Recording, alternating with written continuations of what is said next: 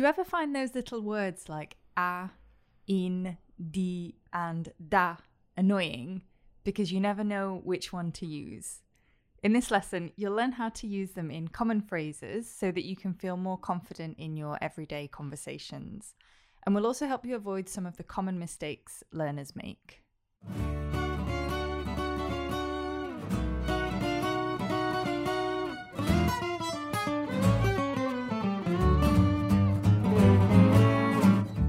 Ciao a tutti e benvenuti. Hi everyone and welcome to Learn Italian with Joy of Languages. Today, we're talking about a really important topic prepositions. You know, those tiny words like in, a, di, and da. They might seem intimidating, but fear not. In this episode, we'll show you how to use them in everyday conversations. Let's begin by listing the main ones di, a, da, in, per, con, su, tra. But hold on, don't focus too much on memorizing them like this. The best way to learn Italian prepositions is in context, through simple phrases that you'll use in everyday conversations.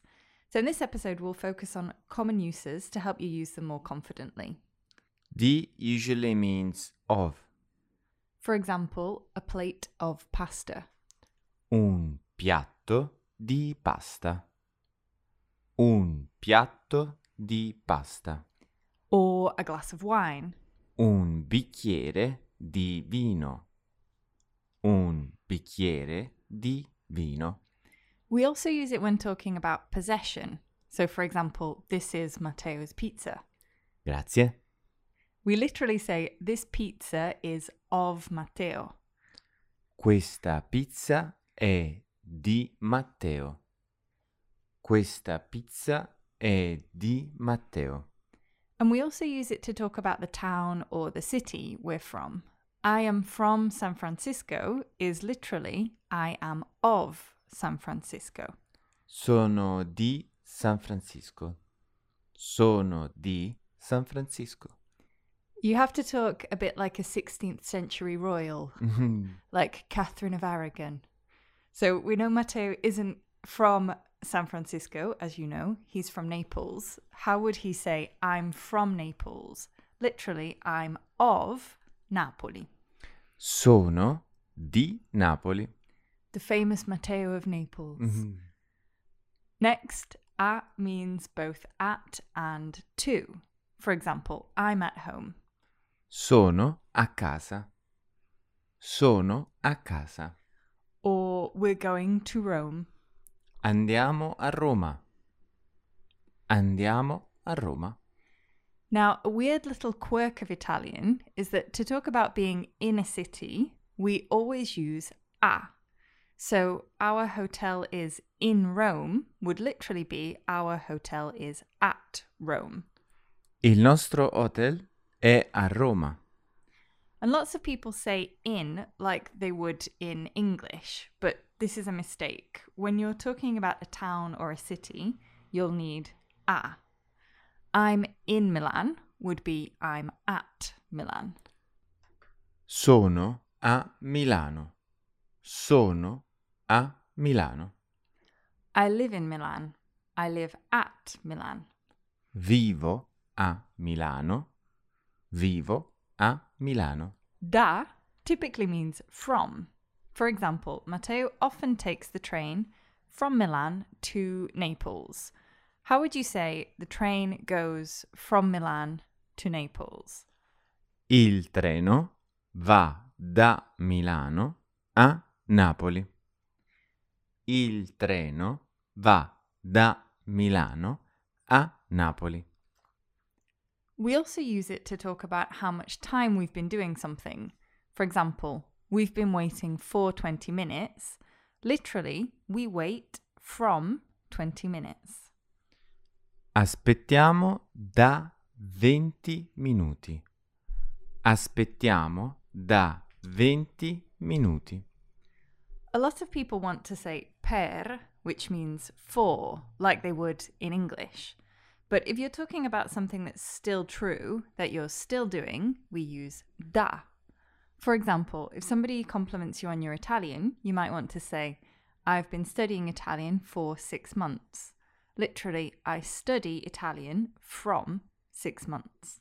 Studio l'italiano da sei mesi.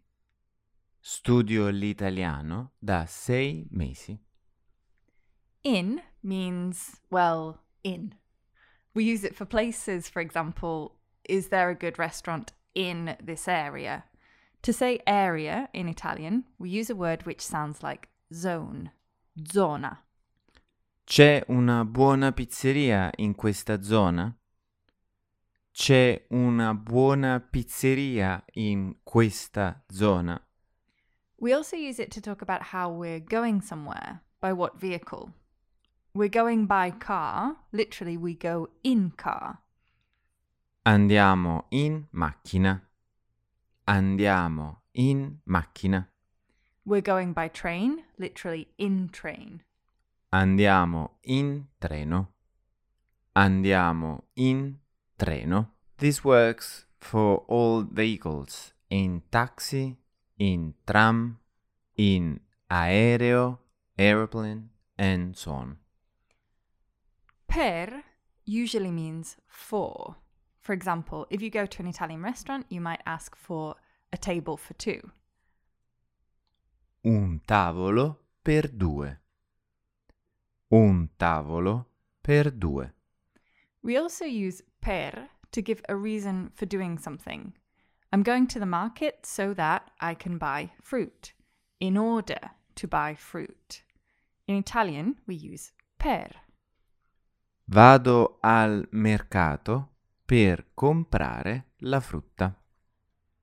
Vado al mercato per comprare la frutta. Con means with, and we have good news for you. It's the same as with in English. We can't think of any other weird uses to learn. So you can say, for example, I'm traveling with my family. Viaggio con la mia famiglia. Viaggio con la mia famiglia. Or a pizza with ham and mushrooms. Una pizza con prosciutto e funghi. Su usually means on. For example, it's on the menu. È sul menù. È sul menù. Notice how su links up with the word for il. We have su, which means on, and il menu, the menu. Su and il link together and become sul. We'll talk about this in more detail in a future episode. Su can also mean about, as in a guide about the city. Una guida sulla città. Una guida sulla città. Again, here we have su, on, and la città, the city. Together, su and la become sulla. Finally, we have tra and fra, which both mean between. What's the difference, Matteo? Likely there is no difference. You can use them interchangeably. For example, between two cities, you can use tra or fra. Tra due città. Tra due città. O fra due città. Fra due città. We also use tra or fra for something that will happen in a specific amount of time in the future. For example, the supermarket closes in 30 minutes, literally between 30 minutes. Il supermercato chiude tra 30 minuti. So, what happens if you make a mistake with a preposition? If you make a mistake with a preposition, Italians will be shocked. You'll hurt their ears and you'll be publicly humiliated and forbidden from speaking Italian ever again. Just joking. It's not a problem at all. Everyone does it, and we might not even notice. We are too busy focusing on the content of what you're saying, and even if we do notice, we usually know what you mean.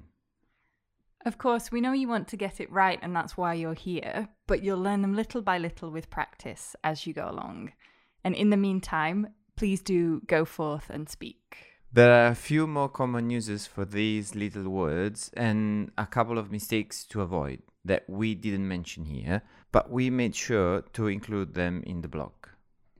If you'd like to learn them and get bonus materials like vocabulary cards and a quiz, head over to our website by clicking on the link in the description. And if you found this episode useful, can we ask you a quick favour? Please take a second to click the follow or subscribe button in your podcast app because this helps us to grow and reach more people.